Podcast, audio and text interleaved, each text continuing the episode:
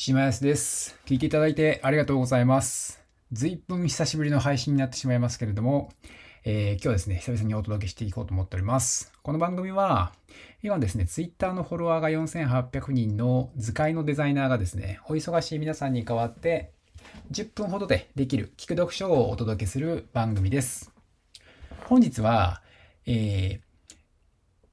川真司さんの著書、AI 分析で分かったトップ 5% 社員の習慣について予約をしてまいります。本日の結論ですけれども、効率よく成果を出す人にはシンプルな共通点があったというお話で、いきます。それでは本日も参りましょう。まずですね、ずば抜けた結果を出す、上位 5% 社員。この本ずっとですね、上位の 5% の社員と、それ以外の 95% の社員というところで比較をして、その角度で、進んでいく本になります。で、ずば抜けた結果を出す上位 5% 社員の5原則というのがあります。で、1つ目が 5% 社員の 98% が目的のことだけを考えると。で、これはですね、3つあって、過程よりも結果を重視しますと。あとは時間をとても大切にしますと。時間に関しては、時計を見る時間が一般社員よりも 1.7 倍多くて、会議での発言量は 2.3 倍 5% 社員の方が多いらしいです。で、あとは仕事は量ではなくて質と。目的を理解して、目的に合わせて行動して成果に結びつけるというところが 5% 社員の特徴です。で、5原則の2つ目が 5% 社員の 87% が弱みを見せるというところです。で、これも3つあって、1つ目が謙虚な姿勢と。で、2つ目が行為の偏方性。これよく言われるんですけど、声を返すと相手というのはきちんと返していくと。これよく偏方性ってよく例えで出るのが、試食販売ですよね。試食で販売されて、食べさせてもらったからお返しに買ってあげようとか、みたいな、その偏方性の法則を利用したものですね。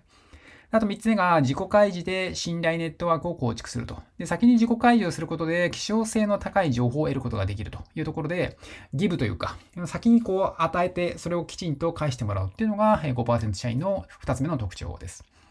で、3つ目が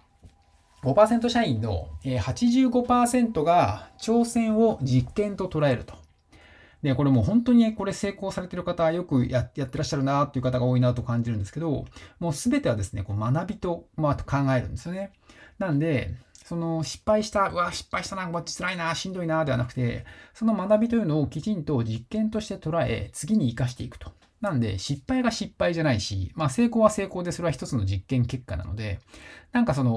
そこの捉え方っていうのは非常に、成功されてる方っていう方であればあるほど、大きいなと思ってます。結構失敗が見えないので、成功されてる方ってすごい成功にフォーカスされるんですけど、実際にはその陰にはもうすごい数の失敗をされてらっしゃるんですね、皆さん。なんで、そこっていうのが 5% 社員も、実験と捉えるというところです。で、あと4番目が 5% 社員の 73% は意識変革はしないというところです。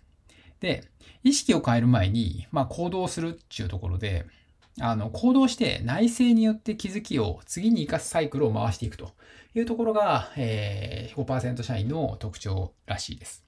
で、あとはトップダウンでは変わらないというところで、必要なのは現場で自発的に行動させる仕組み作りというところで、よくダメなマネジメントというか、ダメな例として、社長が言ってるからとか、あの人が言ってるからっていうふうに、言うですね、そういったそのマネジメントというか、その上長の方っていらっしゃると思うんですけど、そうではなくて、きちんとそれを意識を持って、自分なりに解釈をして、目的意識を持って行動していく、メンバーの人を動かしていくというところが 5% 社員の特徴かなと思ってます。あと5つ目が、5% 社員の 68% は、常にギャップから考えると。で、これ2つあって、1つ目が目標から逆算して考えるんですよね。目標からブレイクダウンをして、例えばある目標がありますと、売上目標があったときに、それを逆算をして、じゃあ、1年後にそれを達成するために、じゃあ半年で何を達成するんだ。3ヶ月で何を達成するんだ。そのためには今週何をするんだ。そして今週、そこのどんどんブレイクダウンをして、きちんと今を明確にしていくというところが、1つと。ただもう一つが、相手とのギャップを縮めるというところで、大枠で捉えて、課題や認識のギャップを、適度にですね、振り返り、そしてそれを修正するというところが 5% 社員の特徴。これが、5% 社員の5原則というところになります。あと他にもですね、いくつか 95% 社員の行動というのがですね、紹介されていて、いくつか紹介しますが、1つ目が、作業の充実感に浸るというところが、5% 社員と計 95% 社員のところで、違いとして扱われています。これ逆でして、これは95% の社員がその作業の充実感に浸っちゃうんですよね。でも上位 5% 社員というのは、あくまで目標を成し遂げた達成感に満足をするので、作業の充実感というか、これやったぞとか、この過程みたいなところにはそんなに興味がない、というところです。あとは2つ目が、平日も休日もこまめにメールチェックをするというところで、95% の一般社員というのは、その目の前のメールが気になって、その返信をこなすことが目的になって疲弊しちゃうよと。ただ 5% の上位社員はオンとオフの切り替えをして最高のパフォーマンスを出せるようにするというところが特徴になっています。で、あとは、3つ目が重要そうな資料を用意してしまうと。その 95% の一般社員は時間をかけて膨大な資料を魂込めて作ると。一方でその上位 5% 社員は成果を出すことに集中をしたシンプルな資料を短時間で作るというところが特徴です。結構